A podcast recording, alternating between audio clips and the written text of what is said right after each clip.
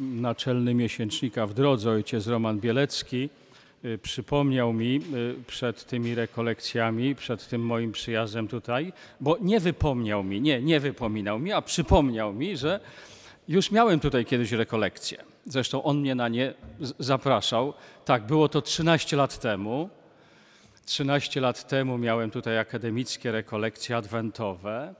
I nawet y, y, przypomniał mi tytuł tych rekolekcji i przysłał mi plakat, y, który te rekolekcje zapowiadał. Mianowicie tytuł był taki: Jezus, człowiek dorosły.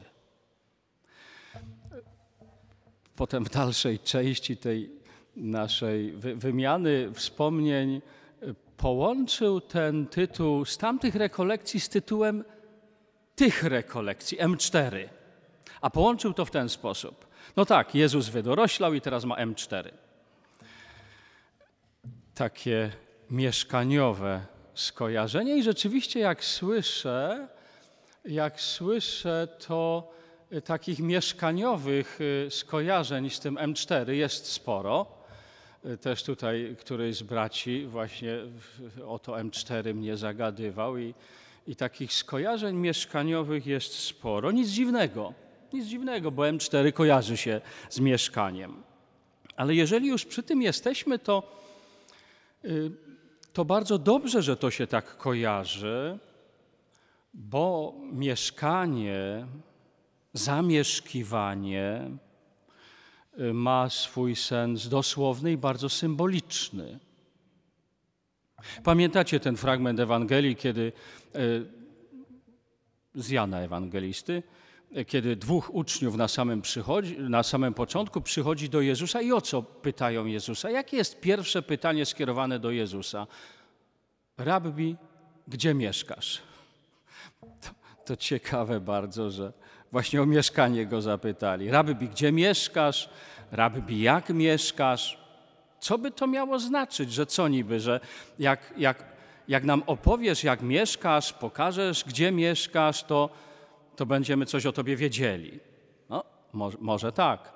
Jezus, pamiętamy tę odpowiedź, mówi: chodźcie, a zobaczycie. Chodźcie, a zobaczycie. I co się okazało?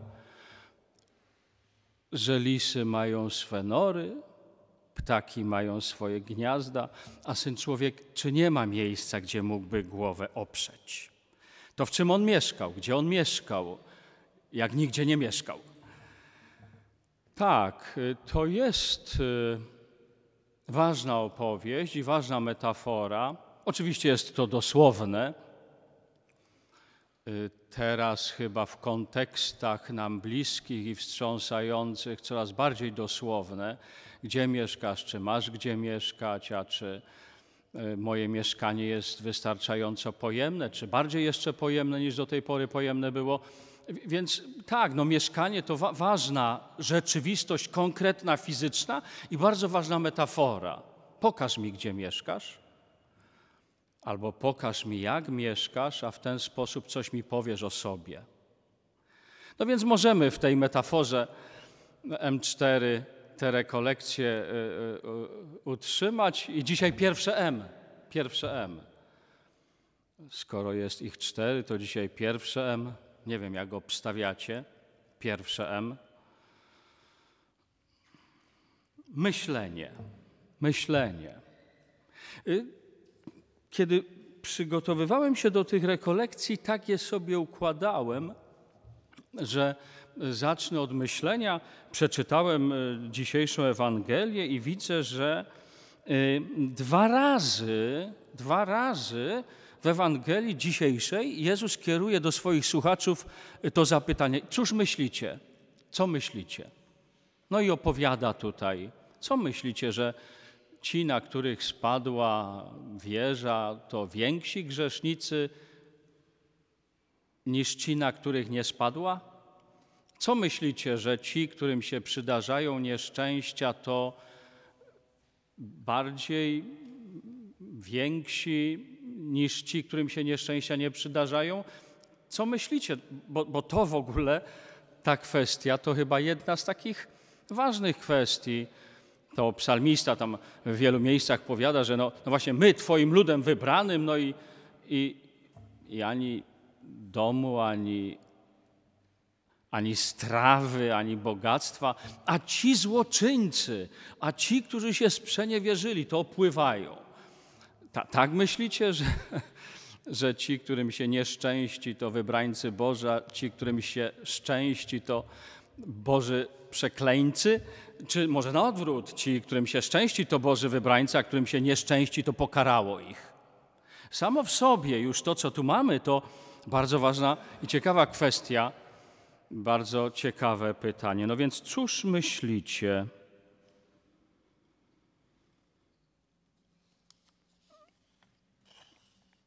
To pytanie o myślenie jest o tyle ważne, bo nam, ludziom wierzącym, czasem się zarzuca antyintelektualizm albo antyracjonalność, irracjonalność, yy, duchowość wysoką, odrywającą nieraz od tego, co przyziemne. Yy, lansuje się takie duchowości wysokie, spirytystyczne wręcz. Yy, więc, a czasem znowu się mówi, a wy to jesteście zupełnie przeintelektualizowani. I wy to w ogóle macie tak wszystko przeintelektualizowane i macie tak wszystko dointelektualizowane, że w ogóle jakbyście, jakbyście w ogóle kontaktu z rzeczywistością nie mieli. No więc z tym myśleniem jest ciekawie w Ewangeliach, bo y, badanie Ewangelii pod względem myślenia każe nam stwierdzić, że o myśleniu w Ewangeliach jest mało. W Ewangeliach o myśleniu jest mało. Y, niewiele razy pojawia się słowo w formie rzeczownikowej myślenie, czy w formie czasownikowej myśleć. Niewiele razy pojawia się. Wyobraźcie sobie, że w formie rzeczownikowej słowo myślenie w Ewangelii według świętego Jana nie pojawia się ani razu. Natomiast w Ewangelii według świętego Jana słowo myśleć pojawia się tylko raz. Więc no, można by powiedzieć, że jest coś na rzeczy, że ta Ewangelia jest taka niezbyt zaangażowana w myślenie. Dlatego wszystkie fragmenty Ewangelii, które mówią o myśleniu, są bardzo cenne. Tak, dzisiaj to można powiedzieć e, e, w tej fragmencie z Ewangelii według świętego Łukasza, skoro w tak krótkim fragmencie dwa razy jest użyte słowo myślenie i pytanie, co myślicie, czy myślicie, że coś tam, coś tam, to w ogóle można powiedzieć, że to fragmenty bezcenne. Pytanie zadane wprost. Co myślicie? Co myślicie? Na wszystkie cztery Ewangelie jest użyte jeden raz. No więc, co myślicie?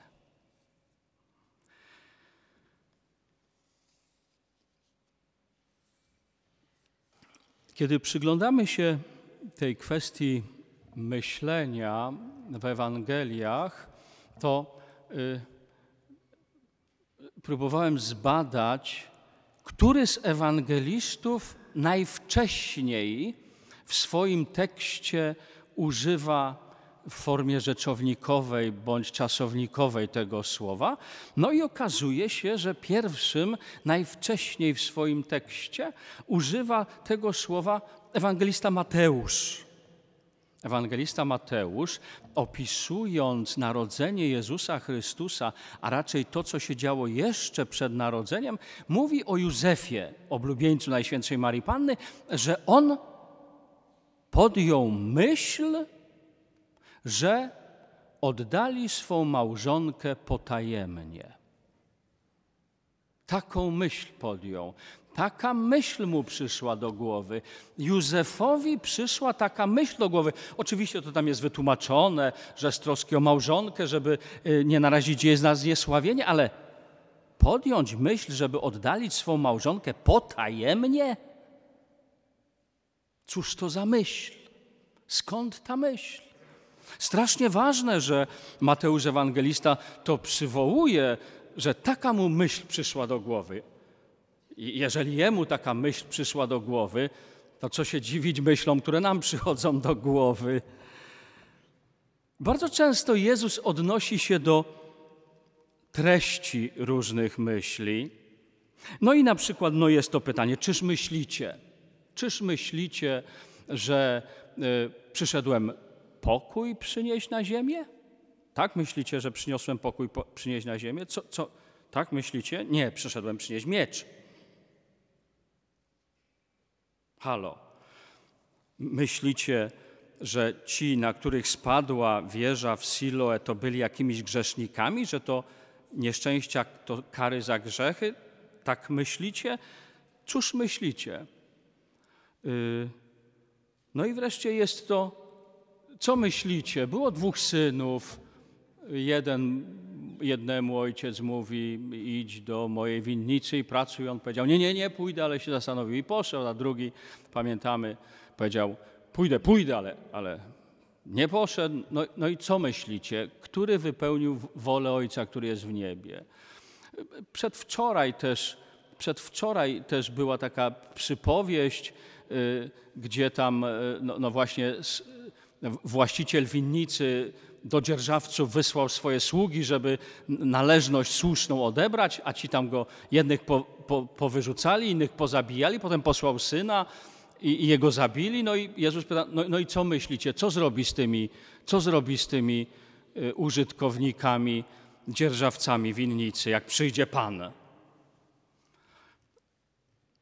Odpowiedź bardzo ciekawa pada, co tam my, myśleli wtedy, a myśleli, że tych właśnie nikczemników marnie wytraci. A Jezus tego nie potwierdza, że wytraci marnie, ani też nie mówi, że nie wytraci. Mówi, że. No i tam pada odpowiedź. Co myślicie? Są też takie bardzo pokrewne rzeczy związane z myśleniem. Y, na przykład y, jest taki fragment, y, kiedy to dwunastoletni Jezus był w świątyni, został w świątyni, o tym tego nie zauważyli jego rodzice, i myśleli sobie, że jest tam z pielgrzymami w gronie rodziny. Rodzice sobie coś myśleli na temat swojego syna. Rodzice sobie coś myśleli na temat swojego dziecka.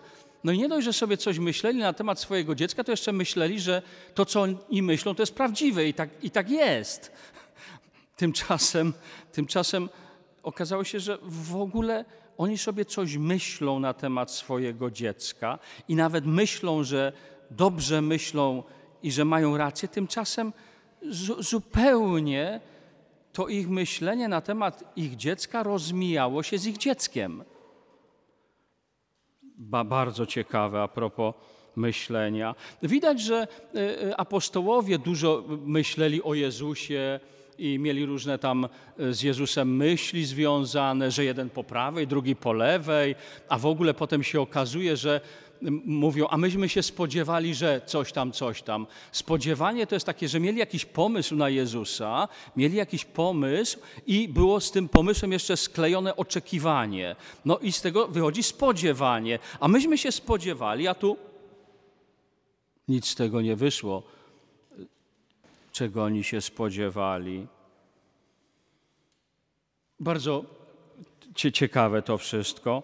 W wielu miejscach Jezus, odnosząc się do swoich rozmówców, czy do tych, do których spotkał, stawia takie pytanie: Ale cóż to za myśli nurtują w waszych sercach?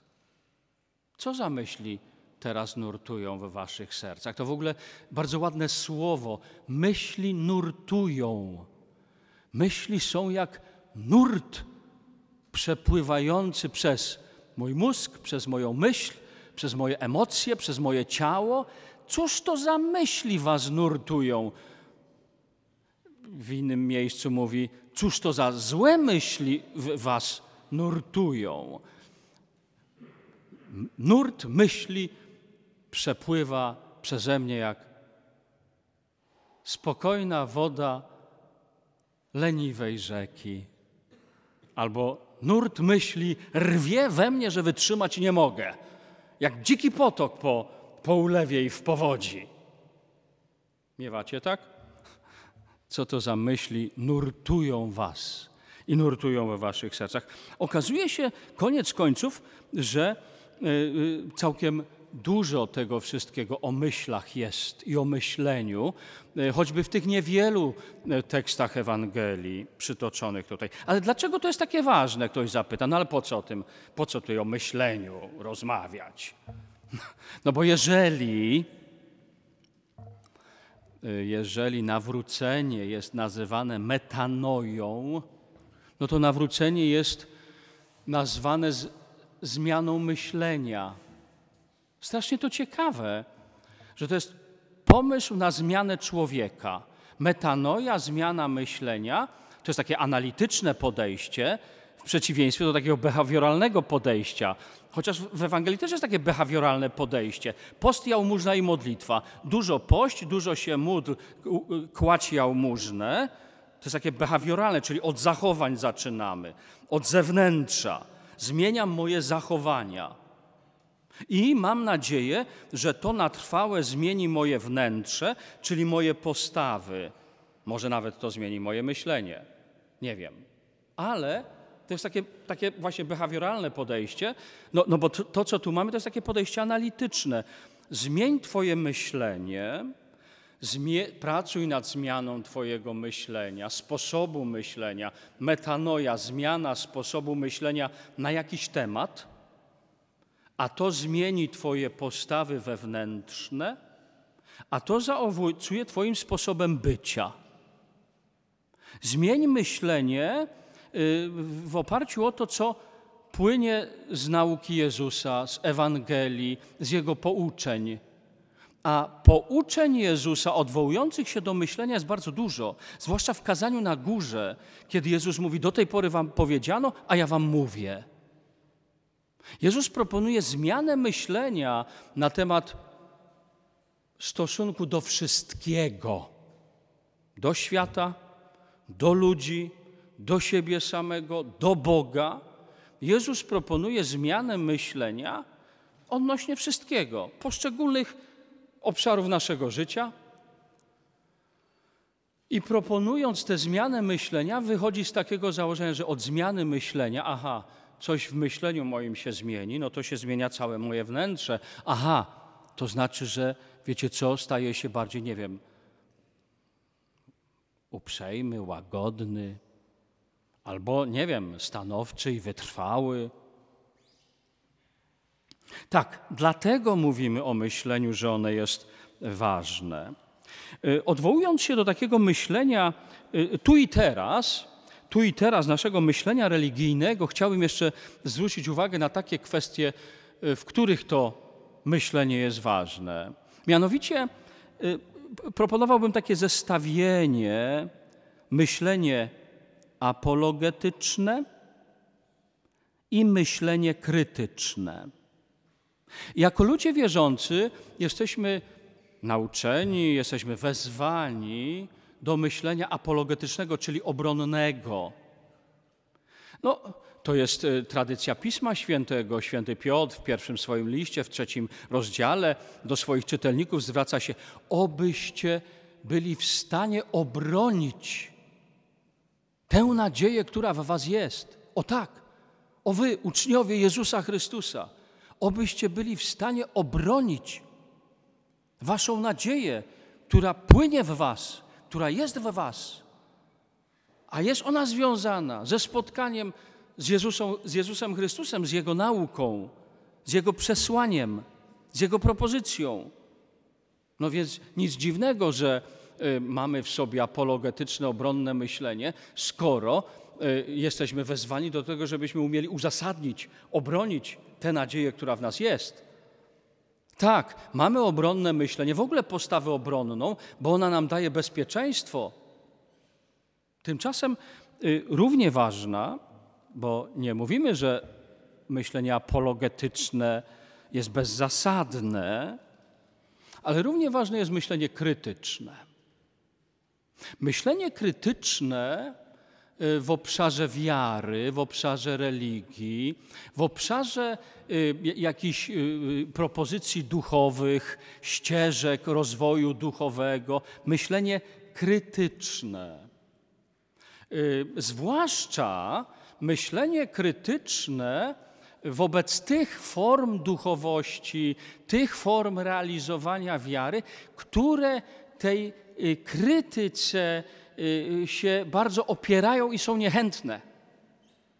Gdybyśmy mieli kryteria, kryteria prawdziwości, czy mamy kryteria, które nam pomagają y, opisać prawdziwość, korzystność, rozwojowość jakiejś ścieżki duchowej, jakiejś duchowości, jak to mówimy,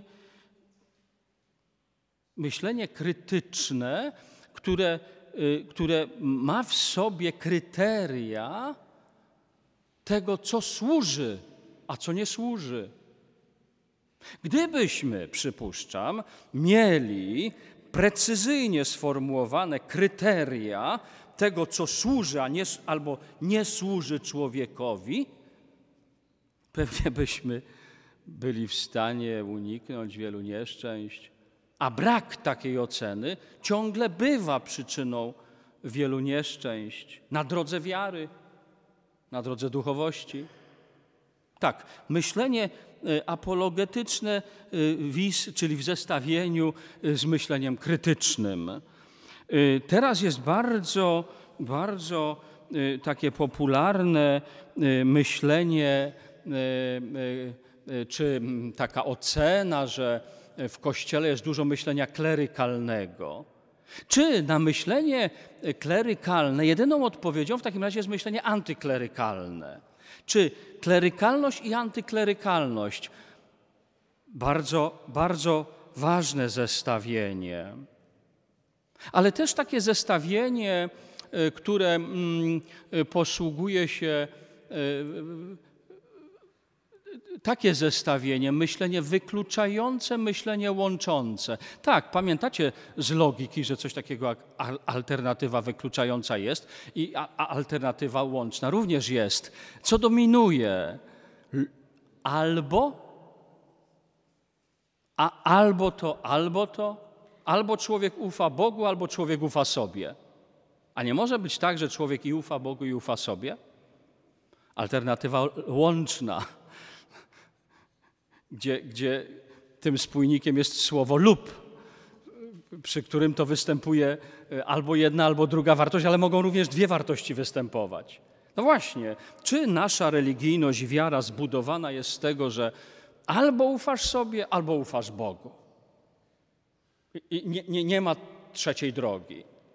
No ale przecież, przecież to, że ufam Bogu, to ufam Bogu tak jak przystoi ufać Bogu, ale ale ufam sobie, to ufam tak, jak to przystoi ufać człowiekowi. Ja, ja nie ufam sobie tak, jakbym Bogu ufał, bo nie mam się za Boga. Tak, bardzo wiele jeszcze pewnie ciekawych zestawień czy wątków. Co myślicie?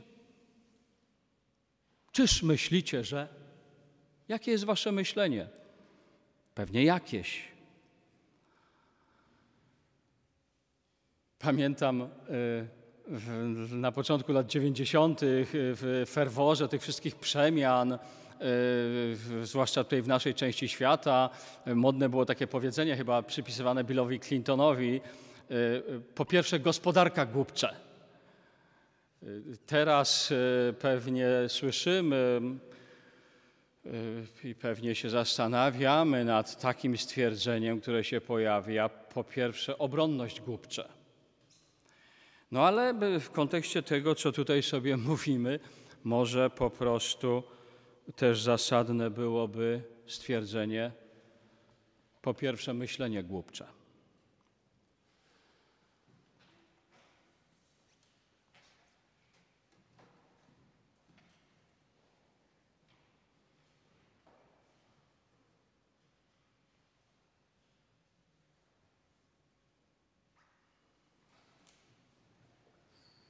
Wyznajmy naszą wiarę. Wierzę w jednego Boga,